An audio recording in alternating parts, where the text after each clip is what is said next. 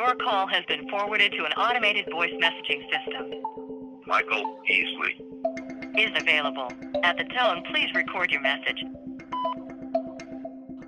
You're listening to Michael Easley in Context. I'm your co host, Hannah Seymour, and today we have a long awaited Ask Dr. E. We haven't released an Ask Dr. E since May of 2020, and What? we've got, I know, it's been a long time. I guess this COVID thing, huh? We've got all kinds of questions. And yesterday I did something crazy and I just threw up on Instagram on your account and mine and said, Hey, what do you want to hear from Michael? and so we thought we would do an Ask Dr. E Instagram edition kind of lightning round. We'll see how lightning round you can Insta actually- answers. Insta okay. answers. Insta yeah, answers we'll to see, we'll Instagram see, we'll posts. see. But oh wait, no, I resemble that. so we'll see how much we can cover in the next 45 ish minutes.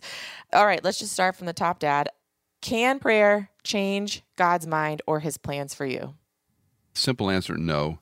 We do have passages where Moses is interceding on Israel's behalf, and we have that complicated and technically a difficult passage where God changed his mind. Yeah. Actually, the word is repented. And repent is probably a better thought process because repent means to turn from one thing to another. Okay. I don't think our appealing to God will change the sovereign will of God. I do think He responds to His children. But I think in some respects it's the wrong question. If I ask and beg and plead and do good works, can I somehow change God's outcome? No. Will God be merciful and compassionate to me when I don't deserve it? Perhaps. So I think the short answer is prayer teaches us more about our relationship with God than as a question and answer exchange. I think too many people come to pray to God to get an outcome mm-hmm. as opposed to a relationship with the sovereign creator and sustainer of the universe. We can look at the so called Lord's Prayer, better entitled the Disciples' Prayer. How do you pray? And it's a wonderful setup because they had seen John's disciples praying, and their acknowledgement, uh, Lord, teach us to pray like John's disciples, is quite revealing because to me it exposes they had the same trouble a lot of us do. We don't seem to pray well. And any of those who've listened to me for a while know I had this, you know, aggravation with meaningless repetition when it comes to prayer. We're all guilty of saying the same thing every time we ask. And it's like, you know, a checkbook register. If I pray for this, maybe this outcome will happen. So, on the one hand, prayer, we are told to pray, to give thanksgiving in all things. Many, many scriptures about prayer. The fact that Jesus slipped away to pray all night before he chose the disciples, as was his habit, Luke tells us. He got away to pray.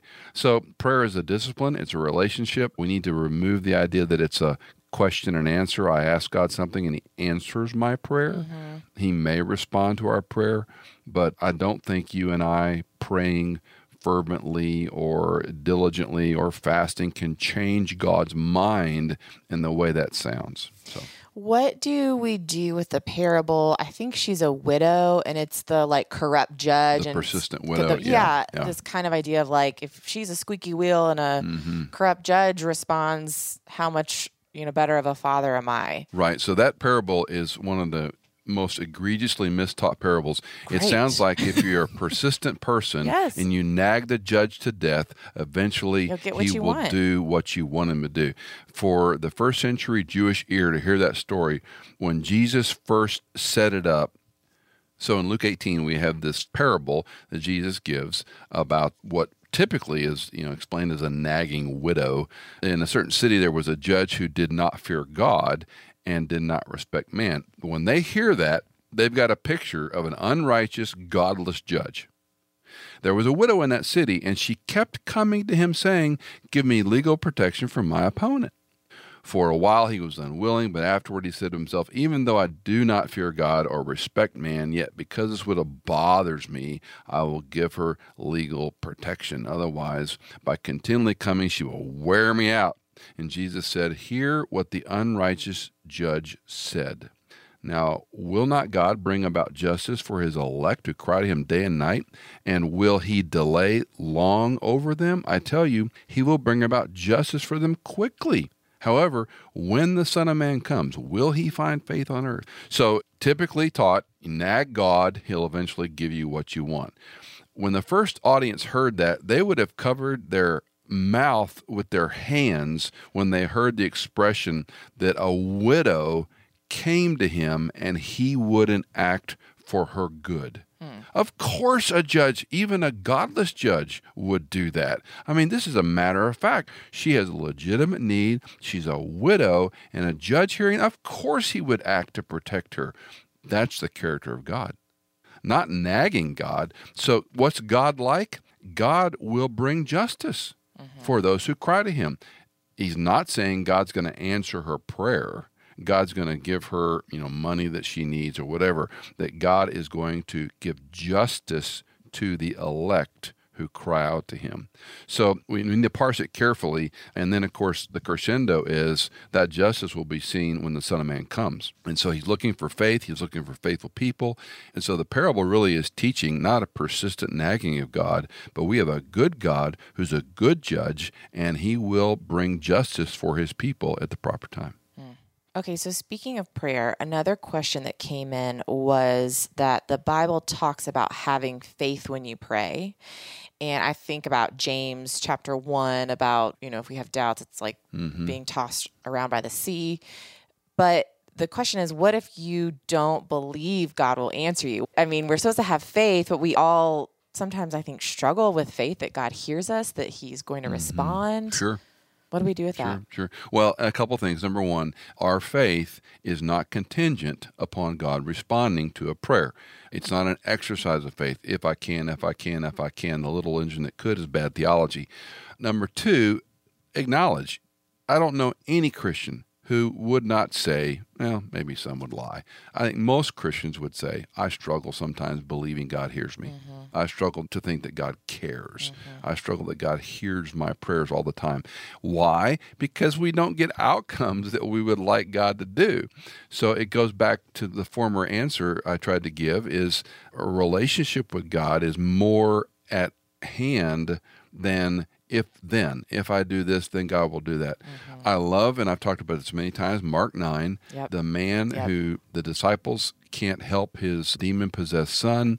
Christ comes down and the lord is pretty hard on the audience. Oh unbelieving generation how long must i be with you? He brings the boy to him. How long has he done this the father's interaction? From childhood he said it has often thrown him into the fire and into the water to destroy him. But if you can do anything, take pity on us and help us. Jesus said to him, If you can, all things are possible to him who believes. Immediately the boy's father cried out and said, I do believe, help my unbelief. I love, love, love the guy's response. I believe, but I'm having a hard time. Yeah. I want to believe you can do this for me, Yeah. but I have doubts. And Christ's response, he rebukes the unclean spirit, he casts him out, and that's the end of the story. The boy is no longer demon possessed. Christ raises him up. And then there's an ancillary lesson there with the disciples in their own relationship. But the point of the story that's compelling to me is this guy is entreating God to do something for him, and he doesn't have, quote, enough, close quote, faith. And so we have to be careful quantifying faith. Theology is a system of trusting God at his word, not our experience. We're all going to experience doubt in our Christian life. We're going to experience doubt in God, quote, coming through or working for us. The objective of the Christian life is to be faithful no matter our experience, to be faithful no matter what God does or does not do the way we would like Him to act. So to me, you know, I pray for things that never happen too. And I continue to pray for people that I love, people that I know, people that are in bad situations, making bad decisions, people who might be sick. And I hope God will be kind and merciful and administer mercy to people. But sometimes people don't respond. So faith is not somehow puppeteering God upside down. Faith is not contingent upon what we do, and that if I do this, then God will do that. Mm-hmm. Faith is a relationship. Do I trust Him? Not based on my doing, but do I trust Him at His word? And then I can rest in the outcome, whether it goes to you know what I would like or not. But I would say simply keep praying. Yeah. You know, keep keeping on because it's a relationship with God, not simply putting the money in the machine and pulling the knob and getting out, you know, a Coke from the dispensary. Philippians 4, 6, and 7 comes to mind for me as we're talking about this. Like, I looked at that as I think one of the purposes of prayer is to help us not be anxious. The verse is do not be anxious about anything, but in everything with prayer and petition, with thanksgiving, present your requests to God. And then the peace of God, which mm-hmm. transcends all understanding, will guard your hearts and minds in Christ Jesus. I write that verse in every book that I sign, my College Girl Survival Guide. That's the verse that I write because Love it. there's a ton of things that college girls have to be anxious about and worry about.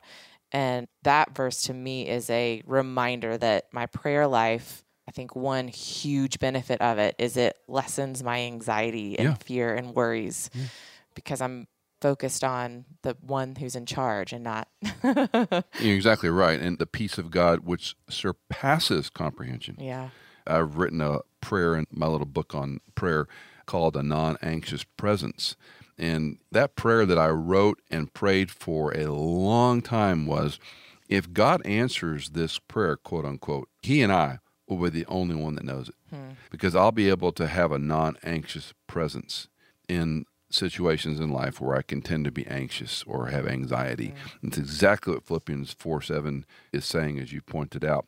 And so when we encounter these, you know, dilemmas where God's not answering my prayer, where I don't feel like He's hearing me, or I don't believe in Him, that's probably contra to having peace. That's mm-hmm. probably contrary to mm-hmm. resting in Him. If you can face your difficulties with confident assurance in Christ, that's a pretty good indication that you're growing as a disciple and you're growing in His Word and your relationship with Him. Okay, the last thing I want to throw to you on the topic of prayer, and then we'll move on, is Paul's the thorn in his flesh. And he mm-hmm. says, Three times I asked him, Yep. and three times he replied to me, My grace is sufficient. Yep. What do we take from that that helps us understand prayer? It's a great observation and a great sequence of passages to understand even from the apostle he's not going to you know perform so to speak. I also think we have to have a long view of life and suffering. Jesus christ only went to glory through suffering. In fact according to the gospel's theology there is no glorification apart from suffering. I hate suffering. I don't know any human who loves it but I think uh, part of the Christian life is learning to suffer well and to endure the sufferings of physical, of hardship, disappointments in life, children that break our hearts, all these things, and to endure that with a faithfulness. And Paul got to the point where he said, Okay, this is what I got and I'm going to face this difficulty by the grace of God. And we've talked about our friends, the trafficants, endlessly on our broadcasts, but they exemplify more than anybody we might know a family who's been through so many difficulties, and by grace, they are sustained. Hmm. They've been through surgeries and they've made progress, and they're doing well in many respects. But they will always have, you know, health concerns, mm-hmm. and many people live in the same situation. So grace sustains us. Always comes back to God's grace sustaining us because we can't do it in the flesh. Hmm. Okay, another question that came in actually from a dear friend of mine in college. She said, How will rewards and leadership work in heaven? Great question. This is a pretty big topic. There are lots of different rewards in heaven, but specifically, I want to go to one passage. So, specifically, let's look at 1 Corinthians chapter 3, which talks about some aspects of reward. And let's pick it up in 1 Corinthians 3, verse 13.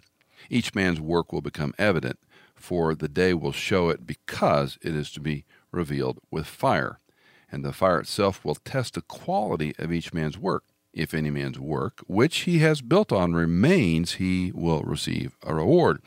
If any man's work is burned up, he will suffer loss, yet he himself will be saved, yet so as through fire. Dr. Stanley Toussaint, who's with the Lord now, preached a wonderful, famous sermon on many occasions about paid in full. And he would tell this elaborate illustration about, you know, the wood, hay, and stubble versus gold, silver, and precious stones, and that this is how we live. Our work is a gift to God. It's a response to God. Ephesians chapter two, verse ten. We're prepared beforehand that we should walk in these works. So we do these works, and yet God's refining fire is going to test them, and whatever remains that will be our reward. So we can do good things that look good on the outside with wrong motivations, with wrong intentions, and they'll be consumed. We can also do things, let's say for the right reasons in the right way, is, you know, humbly, and God will reward us. Now, the bigger question to me is what do you do with the reward? And I can't give you proof text and you know definitive dogmatic theology i think there's only one thing to do with the reward in heaven. If we receive crowns which is one of the texts that gives us an image of we receive crowns for rewards and you and i see christ and we've got a reward from him i have an inclination not new with me that you're going to give that crown and throw it at jesus feet. And that of course the band casting crowns. So ergo our works it's hard to determine the nature of them God will. I hope that you know what I've done for Christ and for others, or what you do for Christ and others, will be rewarded. I think we give those back. Now, when it comes to leadership and sort of a hierarchy in heaven, I think with Christ as head, Christ as Messiah, I don't think there's going to be any roles for leaders in heaven. We might envision a delegated system of the rebuilding of the earth and a kingdom living where God, you know, because if I'm tying your question together, you were given a reward, ergo, you're given responsibility in heaven. If we want to take that metaphor and stretch it that far, that certain people might be in leadership situations. I have a hard time with the view of hierarchical, you know, leadership and organization on earth because Christ will be king, Christ will be present, Christ will be sovereign, there'll be no sin nature, we'll be serving him. So uh, reward will differentiate eternally in some respect we can't measure. I don't think there'll be a comparison of, you know, he got more awards than me or I didn't get as many as him or her. And I think being in Christ's presence will be so overwhelming for the believer that how we view reward, accolade, role, leadership and in life will be erased because heaven will be such a different experience with Christ in a new earth, a new heaven, a new reality. Okay. It's fascinating how some people never think about heaven and some people think and read all the things they can get their hands on and everything in between. It always intrigues me. A couple Old Testament questions for you. Number one, broad picture. Why does God seem to be so different in the Old Testament versus the New Testament? You think about, and specifically the person who wrote and said, like, why does God kill so much in the Old Testament? I mean, but you think about the flood, you think about Sodom and Gomorrah, you think about all the times God instructed the nation Israel to annihilate another people group. And then all of a sudden we fast forward and there's Jesus who says, you know, if you hate your brother, you might as well have murdered him. They seem very different. Mm-hmm. Great questions. And, you know, this is an area that takes a little bit of time and study. Let's first of all talk about a theocracy. God chose the nation Israel as his people. Those who were enemies of God's people were also enemies of God. So, surrounding nations, let's take the Amalekites, they were perennial enemies. They would always be a destructive force to Israel. And God knew this. And so when he instructs them to destroy the Amalekites, well, that's genocide. Well, we have a theocracy. The government is not separated by God, you know, like we have in America, and we have God and we have three branches of government and so forth. No, God was the government. And so this monotheistic theocracy, this is the law. This is how I want you to do things. I have to say this carefully. God knew that certain people would always be unrepentant and hate his people and therefore hate him. Hmm. And so, in a way, I can't explain humanly to satisfy our emotions. God, the sovereign creator of the universe, knew that these people groups would always be haters of Israel, therefore haters of Yahweh Elohim, therefore destructive to God's people. So he's protecting his people when we talk about annihilation, there's really only a number. It's not like as pervasive as it sounds. But Israel itself, of course, the monarchy will fail and it will become a divided kingdom and across the 38 kings, if memory serves. Most of them are evil and do evil in the sight of the Lord. So the monarchy fails, the theocracy they didn't obey God and so they're tossed into civil war. So there is a lot of war and bloodshed in the yeah. Old Testament. Don't want to dismiss that, but we have to see the character of God is not capricious. He doesn't enjoy seeing people die. He gives them every opportunity to repent. He doesn't delight in the death of the wicked, the psalmist tells us. So there's a tension between saying, yes, God ordered them to destroy people groups, and I have to run to the conclusion theologically they hated God. They hated God's people. They would always be in irritation. They would always lead them into idolatry and away from Yahweh. And those were the people groups he said that they needed to defeat and destroy and to occupy the land. When Christ comes on the scene, the monarchy is failed. The judges have failed. Yeah. All of Old Testament history is a failure because they didn't follow the theocratic I'm the Lord your God. You don't need a king. And so man's invention of government, if you will, makes matters much worse. By the time we come to Christ's Day, we're no longer, it's not a Jewish theocracy.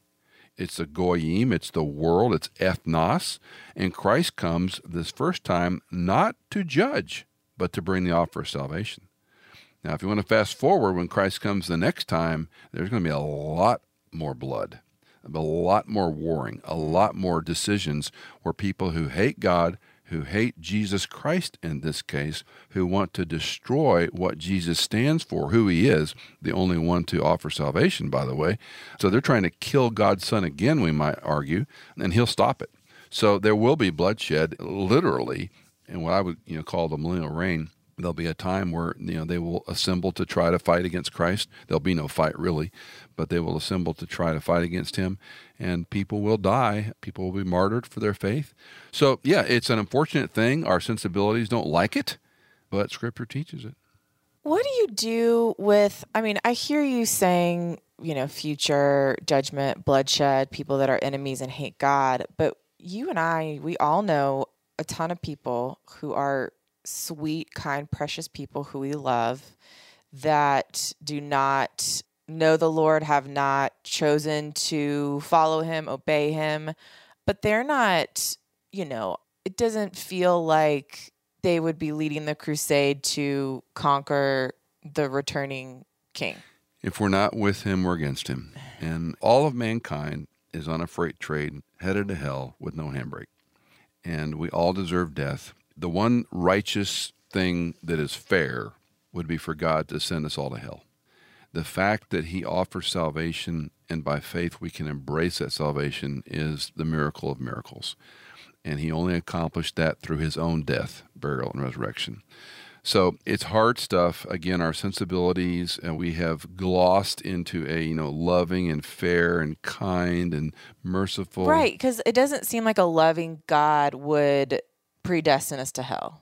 Well, now you're into double double predestination. So you know, and, and I knew and, what I was saying. well, yeah, and, and there's a lot of people that hold that view, and intellectually, it's a simple view to hold. I don't mean that you know cavalier.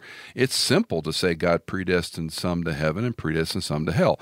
And if you take a couple of passages on their own, Jacob I love, Esau I hated. Yeah. Paul in Romans nine, the potter makes one vessel for honor and one for dishonor. Who are you, a man who answers back to God? I mean, there's a lot of places Yeah. we could look at, and that's an intellectually easy position to take. I prefer that the offer is universal. Whosoever will, I'll be lifted up, which is probably a double entendre. I'm going to be lifted up as Messiah. I'm going to be lifted up on the cross. I'll be lifted up. I'll draw all men to me, but that doesn't mean all are going to embrace him. Mm-hmm. His whole intent was for us to trust Christ, to believe in him, but people are sinful and selfish. So all of mankind is headed to hell the fact that any are saved is the true miracle, the true amazement.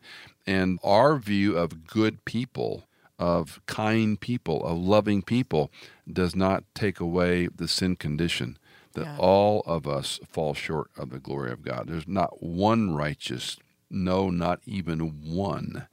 All of us, like sheep, have turned astray.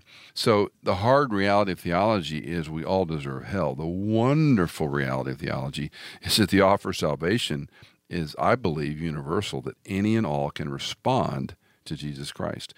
And my friends who hold to double predestination or, you know, they define limited atonement and really parse election down in a way that, again, intellectually, I can see why they get there, but from a broader theological viewpoint, I don't think it's fair to the text to say that he predestines people to hell. That's determinism, Yeah. that God is sending people to hell. No, People are depraved. People have a sin nature, and they are going to hell because of sin, their own sin, not because God is sending them to hell. Okay, maybe a more fun, lighter Old Testament question.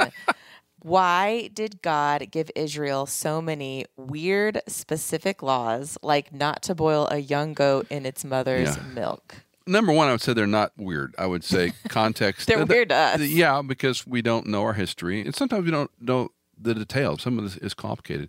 You often hear about the law as a signpost. You know, don't drive over 70 miles an hour because you might endanger yourself and others.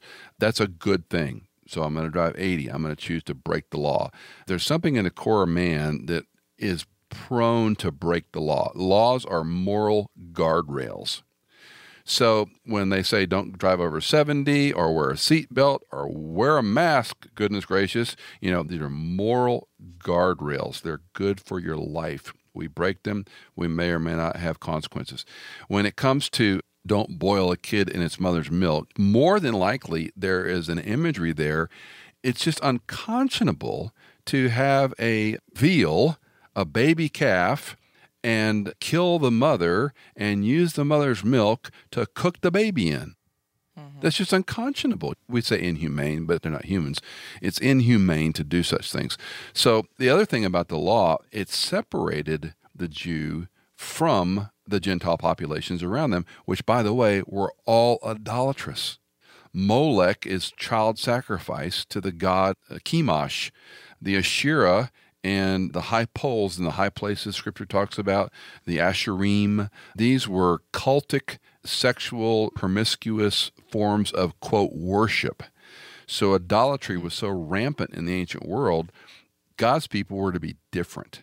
And so the problem with the law became it was impossible to, quote, manage.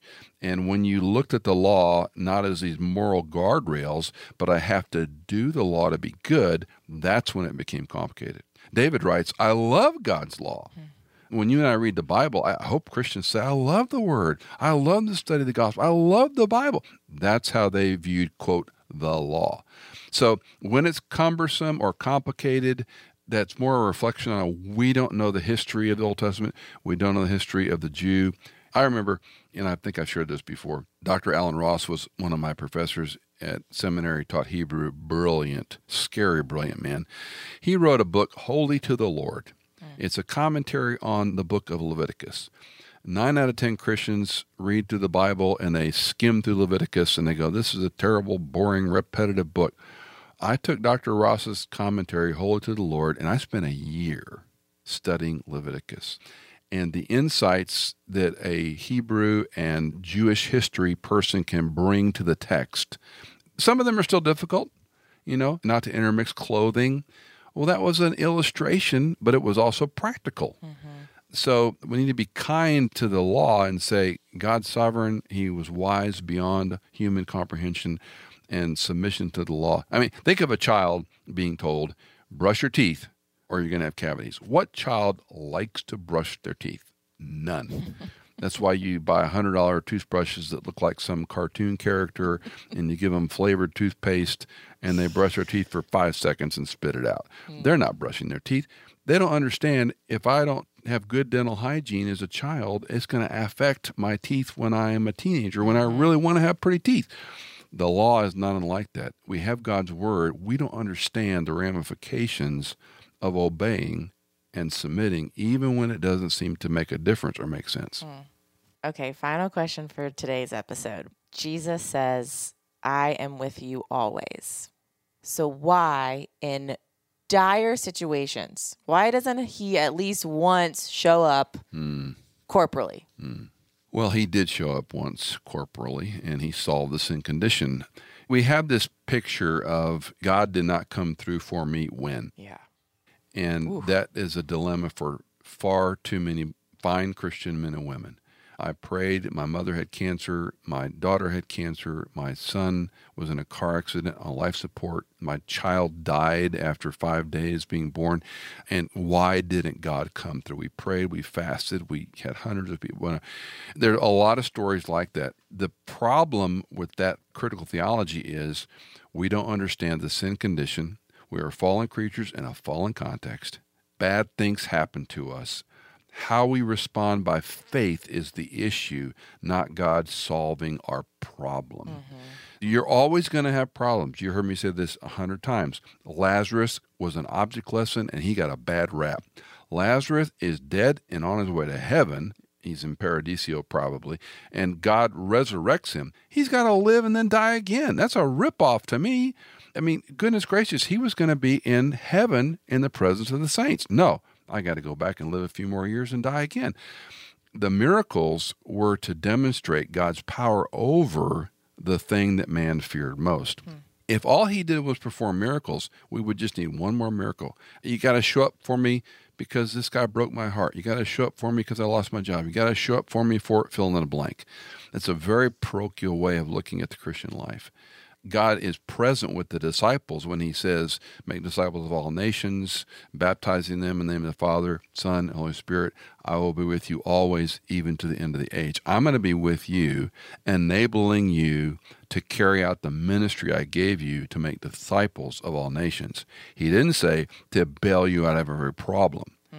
And all we got to do is look at the New Testament, the record of Acts of Stephen is stoned to death. Legend tells us that most of the apostles died a martyr or horrible death. Paul's imprisoned for a bulk of his life's ministry. Hebrews chapter 11, the great hall of faith, we call it. All these died without receiving the promises given to them. So our theology needs to align with the scripture, not why didn't God come through. I had at least a dozen times very powerful, deep conversations with people.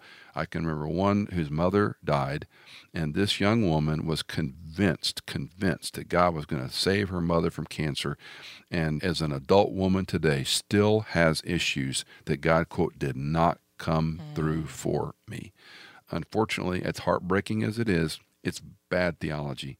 Good theology aligns with what the Word teaches us, what the Spirit helps us understand and submit to, how we walk through this broken life. I mean, after all, if God was going to come through every problem, we wouldn't have any problems. Yeah. And so He's more interested in our faithfulness than simply remedying our current situation. You often say this life at best is a clean bus station. Land us there. Expound on that more. And Well, if there. you haven't ridden the bus lately, you don't understand the metaphor. But years and years ago, before you know, when bus travel was cheaper than air travel, I traveled. I went to Colorado, backpacked, and I took buses from Texas to Colorado. And bus stations are terrible. You know, they're dirty, they're nasty. The seats are broken, uncomfortable. The restrooms are terrible. And so, what we do is we try to make life a better bus station. We try to make it a little more comfortable waiting on the next bus. And we work so hard to make earth heaven. And I don't think that's the objective. I think recognizing, you know, the Admirals Club is better than being seated down, you know, with the general population with a thousand people trying to get on a plane. But you know what? I'd still rather be at home than at the Admirals Club. yeah. So this life at best is a way station.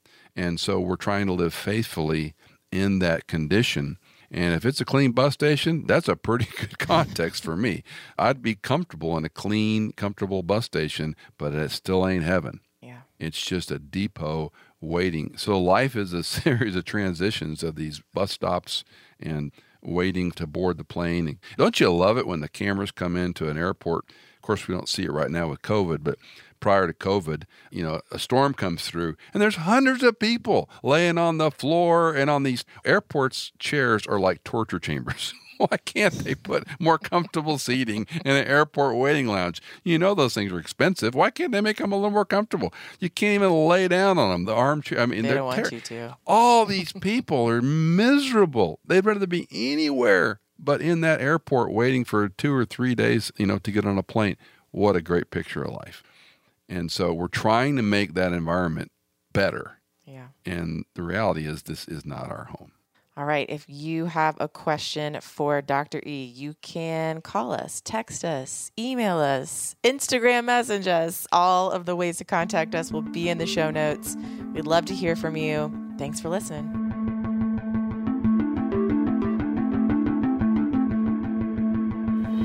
Michael Easley in Context is fully funded by our listeners. If you are a regular listener, would you consider giving a one time or perhaps monthly donation to support our ministry? you can give at michaelincontext.com. In Context is edited, mixed, and mastered by Tim Hull, produced by Hannah Seymour, and music composed by Chad Cates and Blair Masters.